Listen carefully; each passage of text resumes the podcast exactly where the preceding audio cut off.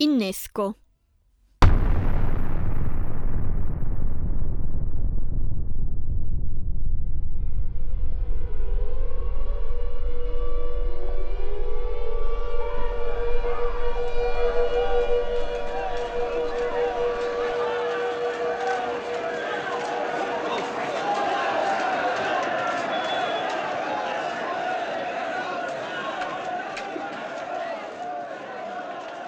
La sera del 12 gennaio 1995, nel cuore di Londra, scoppia una bomba.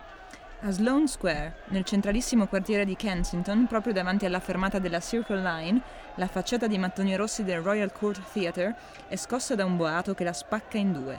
Il punto di deflagrazione è il Jerwood Theatre Upstairs, una saletta al piano superiore dell'edificio che non arriva a 70 posti. Sangue, viscere, brandelli di corpi precipitano sulla scena. L'esplosione è tremenda. I testimoni oculari, terrorizzati, rimangono ammutoliti ad osservare il teatro che frana sulle proprie macerie e collassa sollevando una nube di polvere. Nessuno ha il coraggio di contare i feriti. No, ma un momento, nel 1995 a Londra non è esplosa nessuna bomba. Nelle cronache non c'è traccia di... Infatti, il 12 gennaio 1995 al Royal Court Theatre è scoppiata una bomba, ma non si tratta di un ordigno. A saltare in aria è stata la forma drammatica per come la conosciamo. Quella sera, per la prima volta, al Jerwood Theatre Upstairs va in scena Blasted. L'attentatrice ha 23 anni, è una drammaturga nata a Brentwood, nell'Essex. Blasted è il primo dei cinque drammi che scriverà prima di morire, suicida a 28 anni. Il suo nome è Sarah Kane. I wanted to create a form that hadn't happened before. Um, and because the form hadn't happened before, no one knew what to say. Volevo creare una forma che non fosse esistita prima. E proprio perché non esisteva, nessuno sapeva definirla.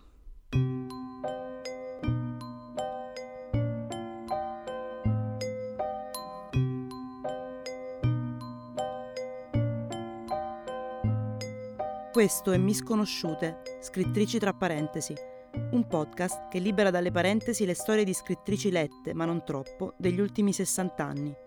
Ideato, scritto e detto da Giulia Morelli, Maria Lucia Schito e Silvia Scognamiglio.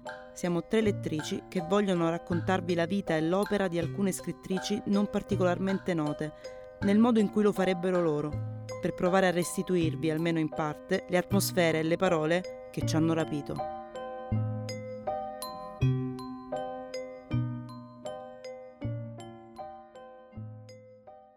Capitolo 1 Esplosivo Blasted Combustibile, fertilizzante, candeggina, piccoli oggetti contundenti, un reagente non necessariamente chimico. In Fight Club dicevano che anche il succo d'arancia funziona. Dipende dalla ricetta che segui. Anni e anni di informazione nell'era del terrorismo globale hanno reso un'ovvietà sapere che per fare una bomba sono necessari ingredienti che si trovano facilmente in tutte le case, in tutte le credenze e sotto ogni lavandino. Basta farsi un giro online per capire che non è così complicato mettere assieme una bomba. Farla esplodere però è tutt'altra cosa.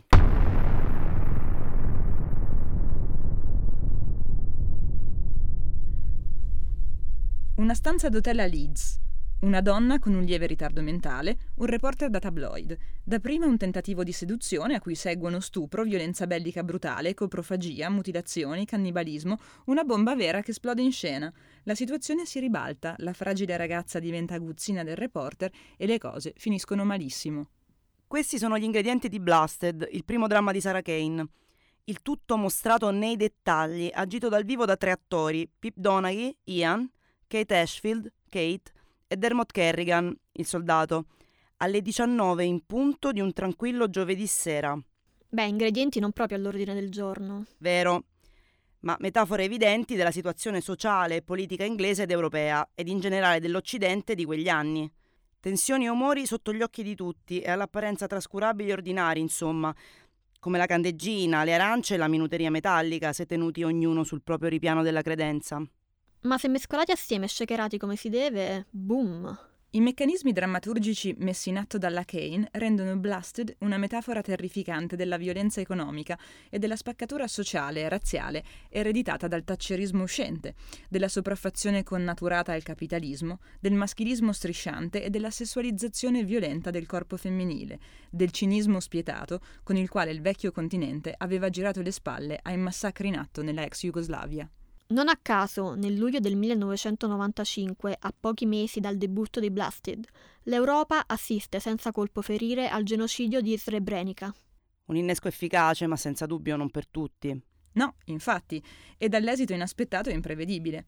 Sarah Kane è una drammaturga giovane e completamente sconosciuta. Il suo debutto, il 12 gennaio 1995, viene inserito in un buco di programmazione del Royal Court, dopo Natale, quando a teatro non ci va quasi nessuno.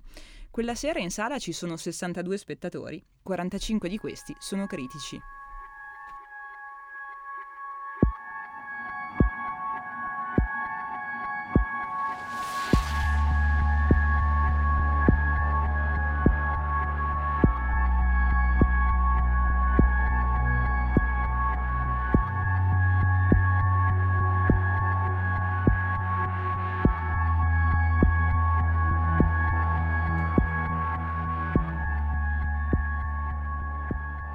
Io la odio questa città, puzza. È in mano a questi stronzi di musi gialli e di negri. Non li chiamare così. Perché no? Non è carino. Te la fai con un negro? Ian, smetti. Ti piacciono i nostri fratelli colorati? Non mi danno noia. Cresci. Ci sono degli indiani nell'istituto dove va mio fratello. Sono molto gentili. Così devono essere. Con qualcuno ci ha fatto amicizia. È ritardato, vero? No, ha difficoltà di apprendimento. Ma dai, è spastico. Non è vero. Fortuna mio figlio non è mongoloide. Non lo chiamare così.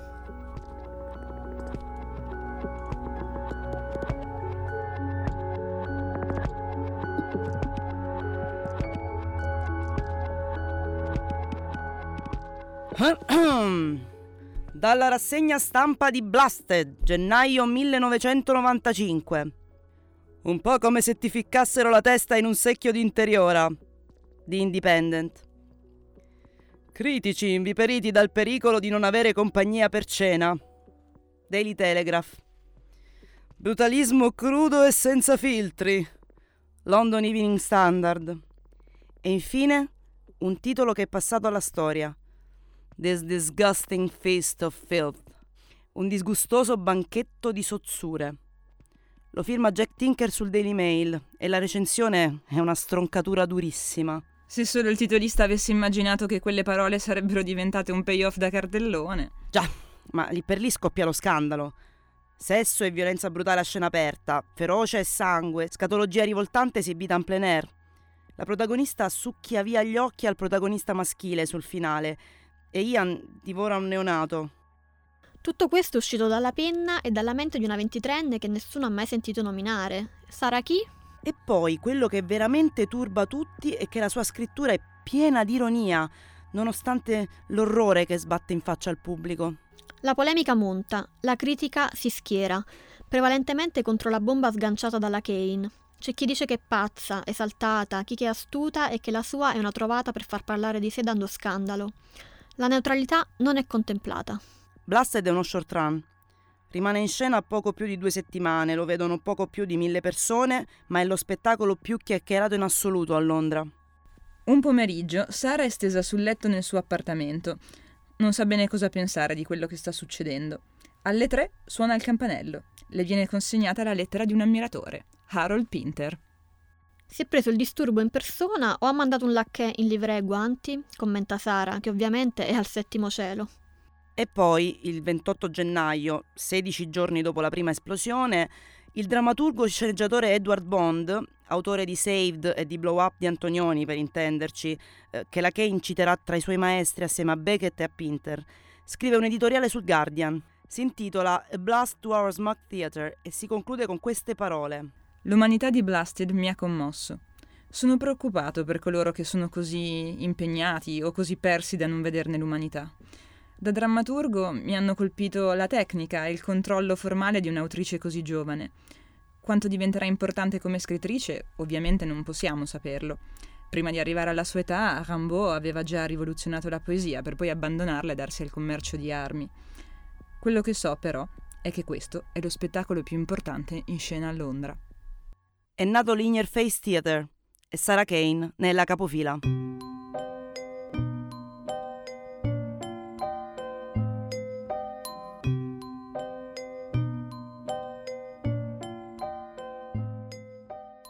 Capitolo 2 Esplosione Early Place Dal sunto della biografia di Sarah Kane.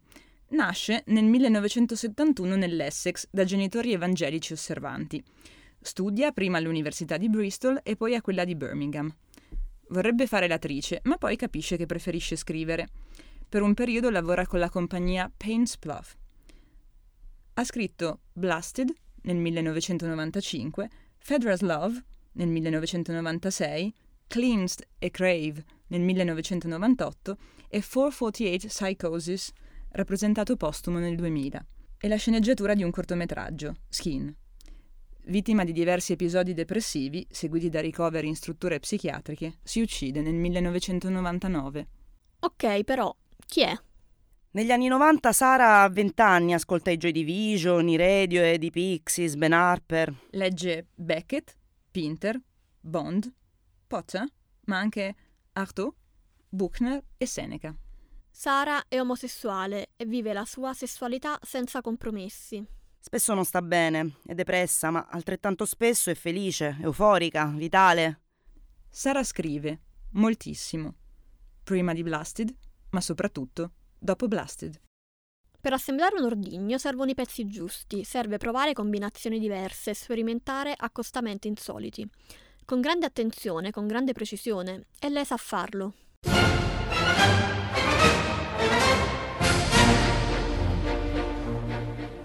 Buckingham Palace o similari. Interno giorno o notte è uguale, le tapparelle sono blindate. Il principe Ippolito è un ragazzo obeso, depresso, sporco.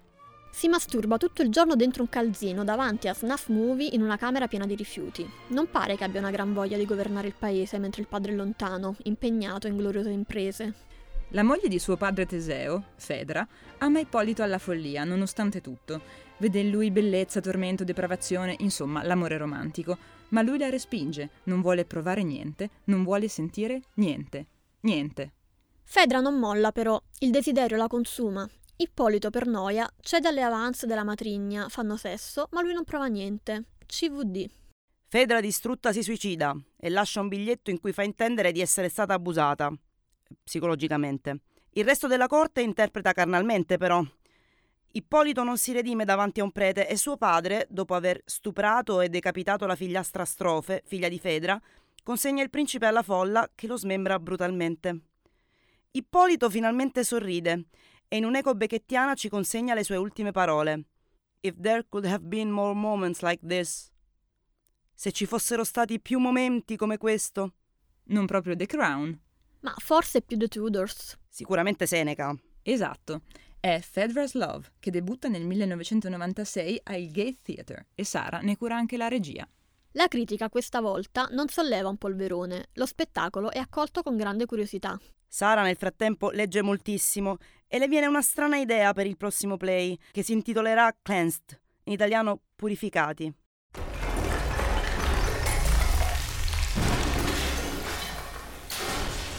Immaginate la scena. Da una parte abbiamo un contemplativo, ma robottizzato, Roland Barr e frammenti di un discorso amoroso. Prego, signor Barr. Catastrophe. Crise violente au cours de laquelle le sujet, éprouvant la situation amoureuse come una catastrofe. Crisi violenta durante la quale il soggetto, sentendo la situazione amorosa come un vicolo cieco, una trappola da cui non potrà mai più uscire, si vede destinato a una totale distruzione di sé. Grazie, signor Barr. Dall'altra, sotto lo sguardo impassibile del linguista e semiologo, una serie di giovani personaggi dalle identità fluide ed intercambiabili.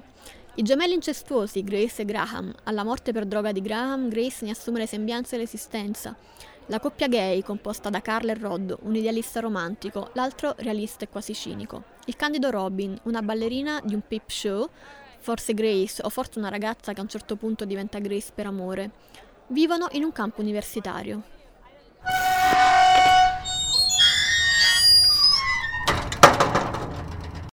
Un momento però, non, non sembra proprio un campus, sembra più un, Un ospedale psichiatrico? mm, un lager. Sì, e in questo campus ospedale Lager li tortura brutalmente ogni giorno il dottor Tinker. Aspetta, Tinker come il critico del Daily Mail che scrisse la famosa recensione. Bingo! Te l'ho detto che sarei ironica. Tinker li tortura fino a distruggerli per verificare fino a dove l'amore che unisce i personaggi è in grado di spingerli per salvare l'altro. Così lui li fa a pezzi, li smembra, li devasta psicologicamente e per tutta risposta loro continuano ad amarsi e a sacrificarsi sempre di più fino alla fine.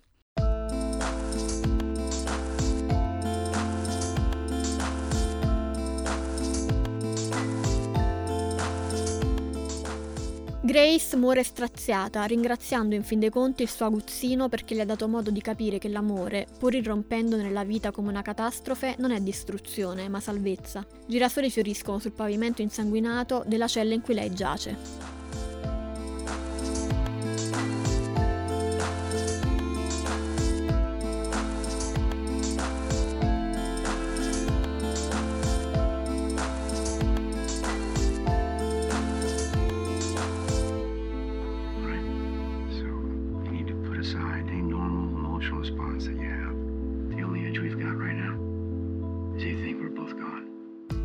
Corpo perfetto.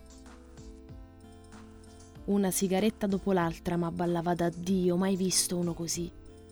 L'hanno già fatto? Morto. Bruciato. Brandello di carne carbonizzata spogliato dai suoi abiti. E ora di nuovo vivo. Perché non dici mai nulla? Amava me. Senti una voce o cogli un sorriso mentre ti allontani dallo specchio, bastardo, ci vuole un coraggio a lasciarmi così.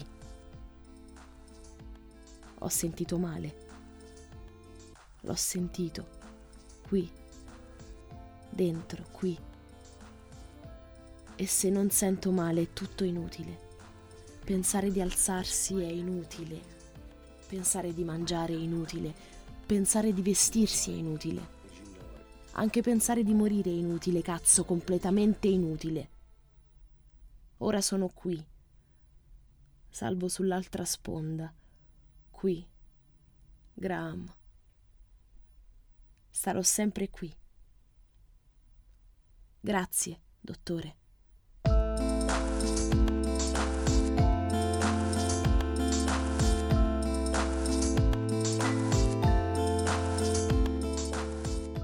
Sara dedica Cleansed al personale ed ai pazienti del padiglione psichiatrico ES3 del King's College Hospital di Londra, dove aveva soggiornato a seguito di un crollo psichico.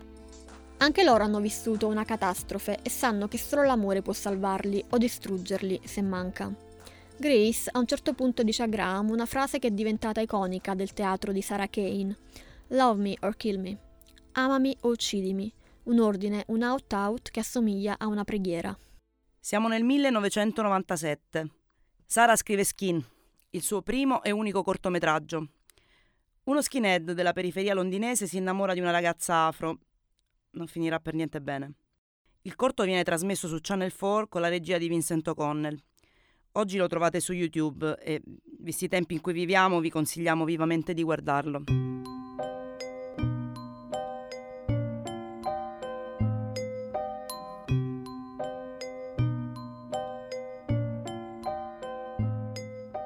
Capitolo 3 Nanocristalli Crave Nel 1998 fa capolino sulla scena teatrale un'altra autrice che desta parecchio interesse.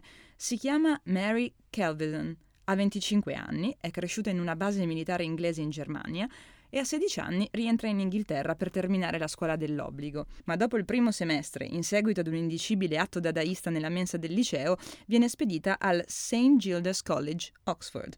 Pubblica racconti brevi su varie riviste letterarie europee e pubblica la raccolta di poesie in puro in Belgio e in Olanda. Debutta nel 1996 al Fringe Festival di Edimburgo, con un happening spontaneo in cui si esibisce in un passavivande davanti a uno spettatore alla volta. Dopo la laurea alla Holloway svolge vari lavori, autista di mini taxi, roadie per i Manic Street Preachers e annunciatrice per la BBC Radio World Service. Vive nel Cambridgeshire con il suo gatto, Grotowski. Interessante l'happening del passavivande, ma chi è questa? Mary Kelvedon, l'autrice di Crave, in italiano Febbre. No, aspetta. Sarah Kane è l'autrice di Crave. Diciamo che Sarah Kane e Mary Kelvedon sono la stessa persona e la biografia qui sopra se l'ha inventata Sara per accompagnare la pubblicazione del testo, firmato da Marie, appunto. Stanca del clamore delle attenzioni della critica, si inventa un alter ego dalla biografia bizzarra. Con un gatto di nome Grotowski. Te l'ho detto che era ironica. Dopo anni a sperimentare la giusta combinazione di forma e contenuto, Crave segna una svolta. L'opera è ancora corale, ma articolata in un intreccio di monologhi di personaggi senza nome. A, B, C, M. La violenza di cui la loro parola è talvolta portatrice non è più esibita, ma rispecchiata in una lingua lucida, pungente, disperata. I quattro anonimi personaggi della pièce si confrontano con la mancanza d'amore, con l'ossessione, con il desiderio, con la depravazione, con la morte. C'è uno scarto rispetto ai testi precedenti. La parola si astrae, assume una forma deliberatamente poetica, si libera del vincolo della rappresentazione concedendo a chi la mette in scena e a chi recita una libertà assoluta e radicale.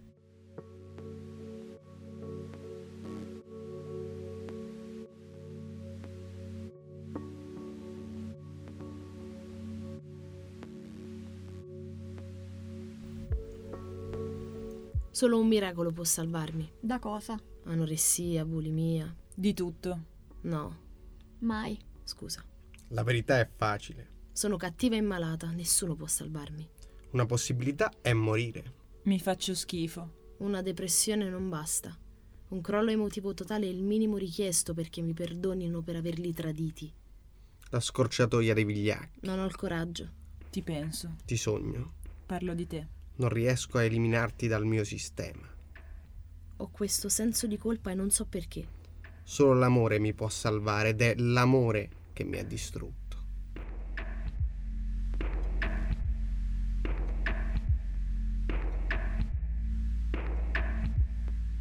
Se in un'esplosione detonano esplosivi che contengono carbone in una camera metallica, si formano dei nanocristalli di diamante. Crave è un nanodiamante, è il pulviscolo prezioso residuale della forma che si disfa e raggiunge un livello poetico ulteriore. Sara sconvolge la forma, la libera e rivendica la forza rituale della parola teatrale. Davanti all'orrore del quotidiano, il nostro personale orrore per noi stessi e per ciò che ci sta intorno, può purificarsi con un rito che è per prima cosa parola, luce gettata sull'abisso.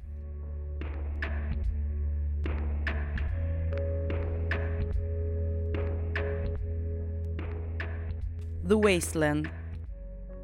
A horror so deep, only ritual can contain it.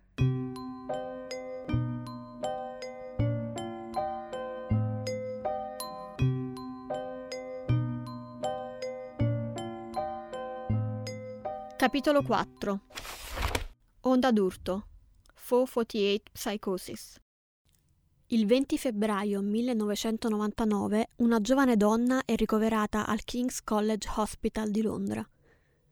Tre giorni prima, il 17 febbraio, a casa sua ha svuotato una confezione da 150 antidepressivi e poi ha preso 50 sonniferi. La depressione l'ha ingabbiata di nuovo e non vuole continuare a vivere così. La mattina del 20 febbraio, nonostante le comprovate tendenze suicide, quella donna viene lasciata senza sorveglianza per oltre un'ora e mezza. Alle 15.30 un'infermiera entra in camera sua. Il letto è vuoto. La ritrovano nei bagni. Si è impiccata con i lacci delle scarpe da ginnastica che indossava quando è arrivata. Sara ha appena compiuto 28 anni. Ha un futuro brillante davanti a sé. Ha successo, ha commissioni dei principali teatri d'Inghilterra. La sua scrittura è molto apprezzata in Europa, in Germania, in Italia, in Francia, in Belgio. I suoi testi sono tradotti e rappresentati. Ma lei è morta adesso. Questo atto finale salda pericolosamente la sua morte alla sua opera, che spesso, nel corso dei decenni, è stata letta, facendo un grande torto all'autrice, come un annuncio suicida iterato, fatto di posticipi e ripensamenti, ma infine approdato all'esito previsto e in qualche misura atteso. E di conseguenza la sua opera è diventata la sua agiografia, il suo annuncio e il suo ultimo testo, Psicosi delle 4.48, e il suo testamento. Le 4.48, l'ora della notte in cui è scientificamente comprovato che si affaccino i pensieri suicidi. Ma Psicosi è molto altro. È un testo sulfureo e nitido, tagliente e luminoso, delirante e lucido, la psicosi che prende possesso della lingua. Se la depressione e la malattia mentale vengono tematizzate al loro più alto grado e il suicidio ne è immagine ricorrente e risolutiva, Psicosi non parla di morte, ma di liberazione da una condizione insopportabile.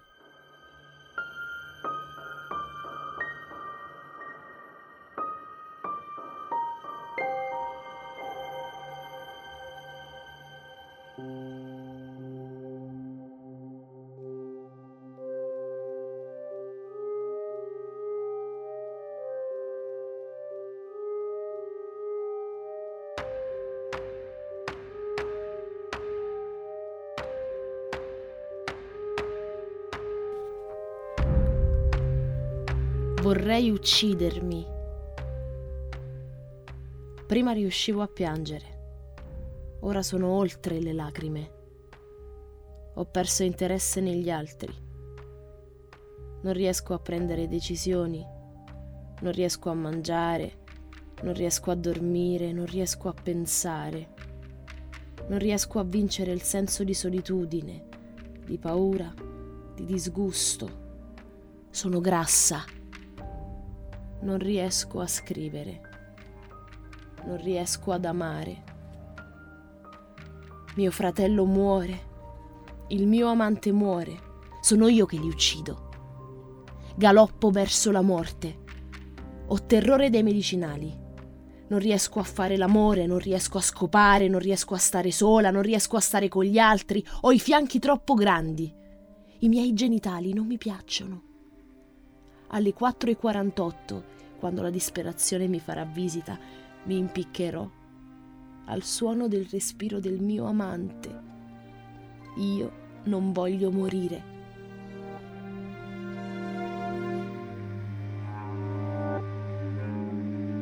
Psicosi è una prova datrice, con cui nel tempo si sono cimentate alcune grandissime della scena, come Isabelle Huppert nei primi anni 2000 è una coscienza monologante declinata in un flusso ininterrotto di parole, numeri, elenchi di azioni, di farmaci, di stati d'animo in contrasto ed in contraddizione, in cui però non manca mai l'ironia che spinge le autrici a scrivere.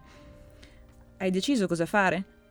Mi faccio un'overdose, mi taglio le vene e poi mi impicco. Tutto insieme? Così non potranno dire che era una richiesta d'aiuto. Il dolore è il nucleo di quest'ultima bomba, esplosa postumamente, sempre al Royal Court, dove tutto era iniziato, ma l'onda d'urto che se ne propaga sospinge la prosa in versi liberi di Kane verso una meta inusitata. La luce, la speranza, la liberazione dal male. Psicosi sconvolge profondamente la drammaturgia europea, la cambia per sempre. Dopo questa visione del dolore che trova il riscatto nella consapevolezza della mortalità come contraddizione irreversibile ma fondativa, per chiunque approcci la scrittura per la scena il confronto con Kane diventa indispensabile. Per abbracciare, scartare o respingere una vetta poetica che è tale in virtù della forza della parola che l'ha generata e non dell'epilogo biografico della sua creatrice.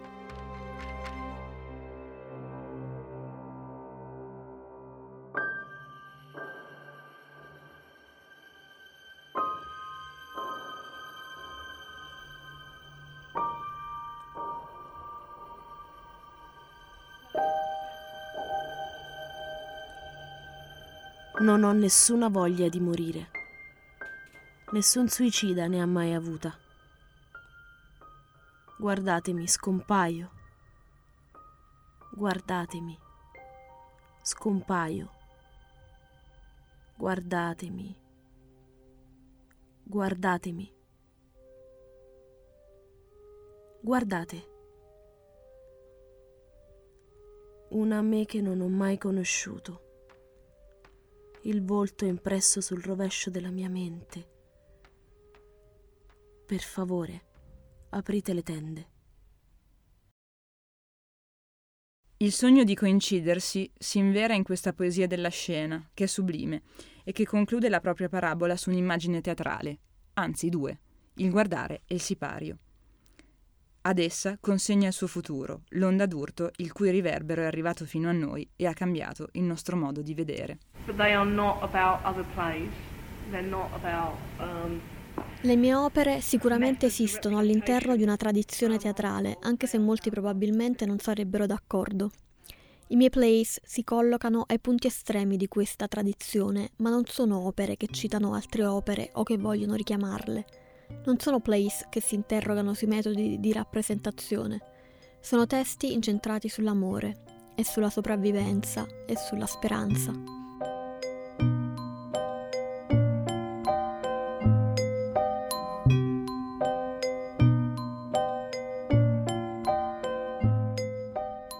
Traduzioni in italiano dei testi sono quelle di Barbara Nativi per l'edizione in Audi del Teatro di Sara Kane, a cura di Luca Scarlini. Le letture di questo episodio di Misconosciute sono a cura di Alessandra Masi e Lorenzo Cerone. La voce di Roland Barthes e di Eric Fontaine. La sigla di Misconosciute è degli Scigio X.